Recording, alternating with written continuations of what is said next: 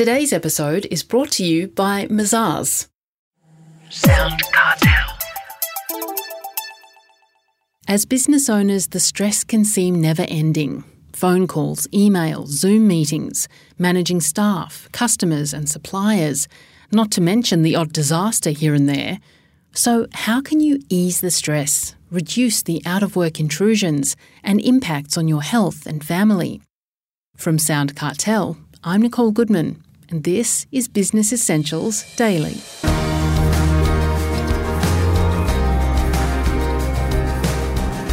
What can you do to take back control of your work and your life?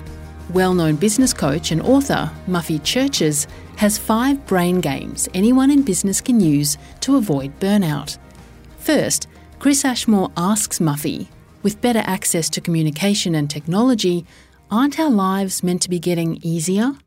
You would think that would be true. I mean, we've got all this amazing technology hitting us. Every month we've got a new upgrade or download of the, the newest version. We've got devices all over the place. And, and, you know, we've got speed of communication and all this info and data that flows through to us. And, and yes, it, on one hand, it makes life easier. But I think what's happening to us all is that to match that speed of the delivery of information is this high expectation that we'll be able to respond to it and digest it as quickly as it's sent or received, which is really difficult. And I think there's a lot of stress that comes from that. You have five solutions to avoiding burnout. Um, can you go through each one, starting with debunk your myth? What do you mean there? If I use myself as an example, Chris, I, I remember a few years back I was working for a learning company, and my myth personally was that no one has as much work as I do. No one is as busy as I am. But I was working with sort of weeknights to get through things and on weekends as well.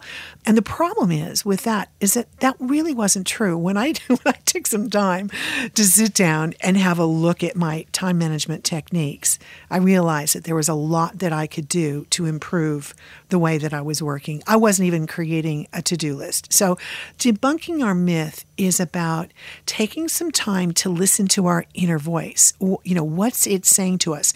Uh, no one has as much work to do as I do is just my personal myth, but everybody has their own. So the best thing to do is kind of listen to what that voice is saying, and that's going to be a clue as to how you can change things to move forward and, and work on things a bit more efficiently.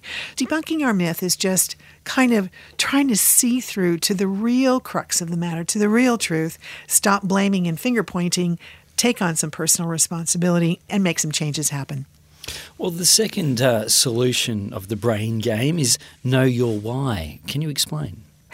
Knowing our why is about getting in touch with our, maybe our purpose is, is a little bit high level for what I'm trying to say here, but basically get in touch with what we love to do. What energizes us? What, what do we have a passion for? What do we love doing?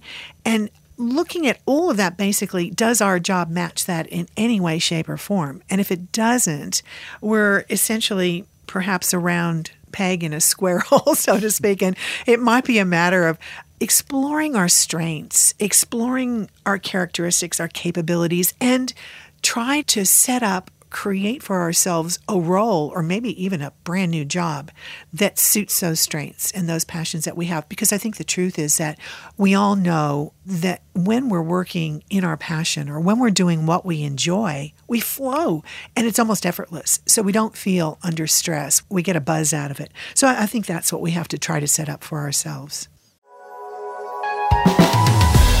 Mazars is an international audit, tax and advisory firm committed to helping clients confidently build and grow their businesses.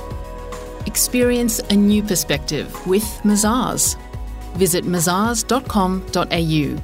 That's M A Z A R S dot com dot au. Well, the third brain game is own your time. What do you mean by that one? Well, in a lot of cases, I think we're all reactive to the outside world. And if we're not careful, we can be out of control and disempowered in a sense. But this is only if we allow it to be. So by that, I mean empowering ourselves to know when to say no, for example, to just not be the, the yes person all the time, to have a way and a means in our head to be able to gracefully say no. Saying no gracefully might mean that we have an alternate solution that we might suggest to the request, or we suggest a different time to respond to it. But being able to empower ourselves to own our time in that way. Well, number four is prime your brain. What's that? Priming our brain is just a, a term that I, I think I use sometimes for presetting or programming ourselves to start to think strategically. So if we decide that we want to change our behavior, if we want to think differently about the way we handle our stress, the way we manage our time, for example, then we, we need to strategically approach that and come up with some ways and means of ensuring that we use our time efficiently and effectively.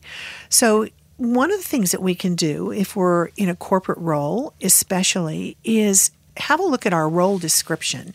What are the key objectives of our job? And usually there are three to five, hopefully not too many more, bullet points that we have a look at. And that actually becomes the criteria for the way we should spend our time. And we can start to ask ourselves a question, how much of my time during the day am I actually spending on activities that will help me achieve those objectives? And the, the fun thing to do is to create two different pie charts. Create one pie chart that represents what the time that we should be spending on various activities during a day in order for us to achieve our key objectives versus an honest, really true, honest pie chart that shows what we're really spending our time on.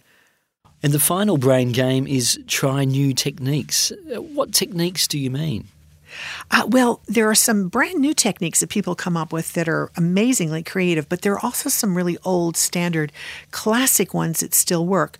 But what I really mean here is that we try some new techniques for us. So in other words, whatever we were doing in the past, if our time management techniques, for example, were still stressed, our old techniques aren't working for us, and we've got to find something different to try. Um, and, th- and this is when I went through my moment of realizing that I needed to find a more efficient way to work. I discovered a couple of techniques. Some of them are just really cool. One, for example, comes from a, a Sydney author and leadership trainer, I think, too, called, his name is Ken Hudson. And I picked up one of his books called Speed Thinking at the airport one day when I was traveling down to Melbourne, and I read it on the plane. And it was amazing in its suggestions and its simplicity, really. And one of his concepts is that you print off multiples of these sheets that have nine bubbles on them. In the center, you write the topic of what you're trying to brainstorm, and then you give yourself maybe two minutes to write nine ideas, creative ideas around what you're trying to think up. So, you know, what I might have agonized for two hours over is, let's say I have to put a presentation together. It might take me hours to work out what I want to cover um, because, you know, where do I start? It's also big. But when you use a technique like this, two minutes, nine bubbles, it is so easy to get started. That was business coach Muffy Churches.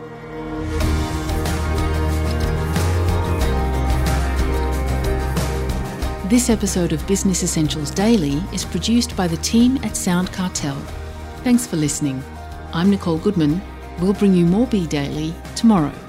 Follow at B E Daily Podcast across social media and head to b e daily dot com dot a u for more from the Business Essentials Daily podcast. Sound Cartel. This episode was brought to you by Mazars. To find out more, visit mazars dot com dot a u. That's M A Z A R S dot com dot a u.